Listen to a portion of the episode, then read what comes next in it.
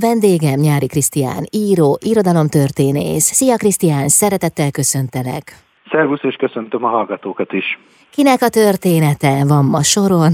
Úgy gondoltam, hogy egy minden szempontból rendhagyó történetet mesélek el. Rejtő Jenőről lesz szó, aki ugye az irodalomban is egy kicsit rendhagyó figura, és ott a magánélete is mindenképpen rendhagyó. Nem, nem sokat lehet tudni róla. Szokásos. Igen, ha neki volt egy nagyon különös szokása, hogyha egy szokásnak lehet nevezni, ő kétszer nősült, meg volt egy komolyabb párkapcsolata is, és nem lehet tudni, hogy vajon a gépírónői voltak-e másodállásban a feleségei, vagy inkább a feleségei voltak mellesleg a gépírónői is. Minden esetre minden kapcsolata úgy kezdődött, hogy, a, hogy a gép, megismerte egy gépírónőt, aki dolgozott neki, és aztán utána vagy elvette feleségül, vagy, vagy csak együtt élt vele.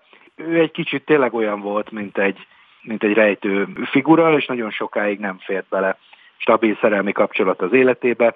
De fiatal kora az német, olasz, francia kikötővárosok kocsmáiban, meg teherpályaudvarin, ágybérletein telt el, hogyha Afrikában és az idegen légióban nem is járt, elég kalandos fiatalkora volt, és aztán körülbelül 27 éves volt már, amikor az első színpadi műve meghozta számára a, a, a sikert, és utána egyre több írást rendeltek tőle, egyre ismertebb volt, és egy idő után már szüksége lett volna arra is, hogy hát legyen egy segítsége, és megkérdezte a japán kávéházban, a törsein, ugye a mai írók boltjában, hogy ki tud egy jó gépírónőt ajánlani, és Kassák Lajos gépírónőjét bizonyos Boros Rózsát, Rózsikát ajánlották, akit rejtő azonnal fel is hívott telefonon, és bejelentette neki, hogy hajnali három órakor a lakására fog menni már, hogy a gépírónőnek is ott diktálni fog.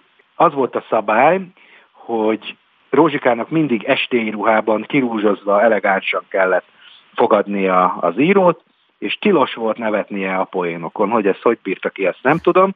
Minden esetre az a főpróba bevált, és hát az író állandósította a gépírónőt, mindig komoly arccal kellett dolgoznia, amit nem mindig sikerült betartania valószínűleg, hiszen mégiscsak hamisítatlan rejtőjeleneteket gépet, de ilyenkor a, a szerző szigorúan legorombította, hogy miért nem képes fegyelmezni magát, és közben szédületes tempóban diktált volt, hogy egyszerre két könyvet is, és szívta a cigarettákat, itta a kávét, szedett serkentő tablettákat is, nagyon-nagyon intenzív munka volt ez, de aztán úgy gondolhatta, hogy elégedett volt a, a titkárnő munkájával, mert amikor befejezték az első regényt, akkor egyúttal meg is kérte a kezét.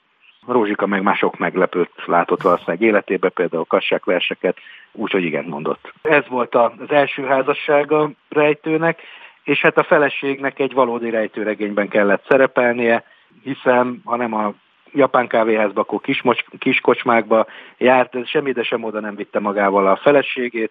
Ha volt pénze, akkor éjszakákon át kártyázott, és ivott, ilyenkor kisebb vagyonokat eljátszott, és hát akár csak a regényhősei ő is többször keveredett verekedésekbe. Korábban ő profi birkozó és boxoló volt, úgyhogy rendszerint megvárt, hogyha a nőket sérteget valaki, és akkor a bántalmazó féle lejátszotta a meccset, oh, ami hát jó. ilyen romantikus dolog, de a feleségének nem volt olyan nagyon vidám az élete, mert hát nem nagyon sokat tartózkodott ő otthon. Egy közös kép maradt róluk egy strandlátogatás alkalmával, miközben rejtőt azért sokan fényképezték, tehát ő igazán bohém életet élt. Tehát volt például, hogy a nála levő pénzből a japán kávéházban az éhes József Attilának megrendelte a teljes étlapot, de ez azt is jelenti, hogy haza akkor már nem vitt egy fillért sem.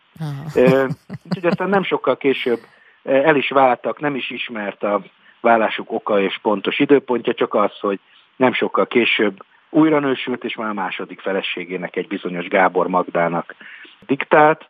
Neki már megengedte, hogy nevessen a vicces részeknél, de ugyanúgy fel kellett öltöznie szép ruhába, kirúzsozva és és hát gépelt szorgalmasan. Ekkor egyébként rejtő nagyon jól keresett már a különböző jogdíjak, jogdíjakból. Ugye havi 2000 pengőt keresett, és aki ismeri a régi kuplét, hogy havi 200 pengő uh-huh. fixel az ember könnyen viccel, az ebből azt is tudhatja, hogy ez éppen tízszer annyi, mint amennyit a dal szerint elegendő keresni a gondtalan polgári élethez. Ennek azonban ára volt, az, hogy ezt teljesítse a kiadójával kötött szerződésben foglaltakat, lényegében folyamatosan írnia kellett. A volt második felesége visszaemlékezése szerint volt, hogy két-három nap alatt meg kellett írnia egy regényt, és hát ez csak alvás nélkül literszámra megívott fekete kávék, meg marok számra szedett cserkentő tabletták segítségével tudta elérni.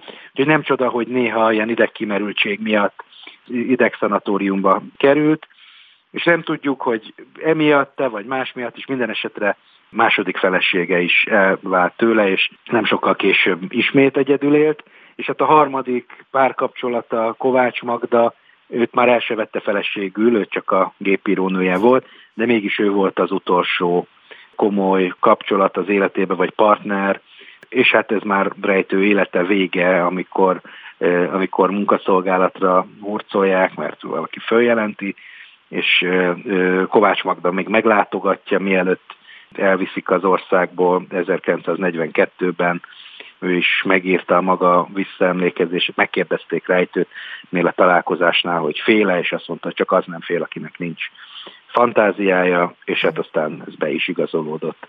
A találkozás után már egy, csak egy bő hónapot ért, ért Rejtő Jenő. Úgyhogy ő egy igazi bohém volt, ugyanúgy, ahogy a, a regényhősei, és ilyen furcsa módon választotta ki a, a partnereit, feleségeit is. Valószínűleg nem lehetett vele olyan nagyon könnyű együtt élni, de a történetek, amik megestek vele, azok ugyanolyan vidámak, mint amelyeket a rejtő regényekben olvashatunk. Mm, hát a szívéhez az írógépen át vitt az út. Van ilyen? Igen, igen, de nem szabadott nevetni, ezt nem tudom, hogy mi kibírnánk-e. Hát én biztos, hogy nem, szerintem te sem. ne is próbálkozzunk nem is volna feleségül Ez igaz. Köszönöm szépen. Nyári Krisztián író, irodalomtörténész volt a vendégem itt az Intermedzóban.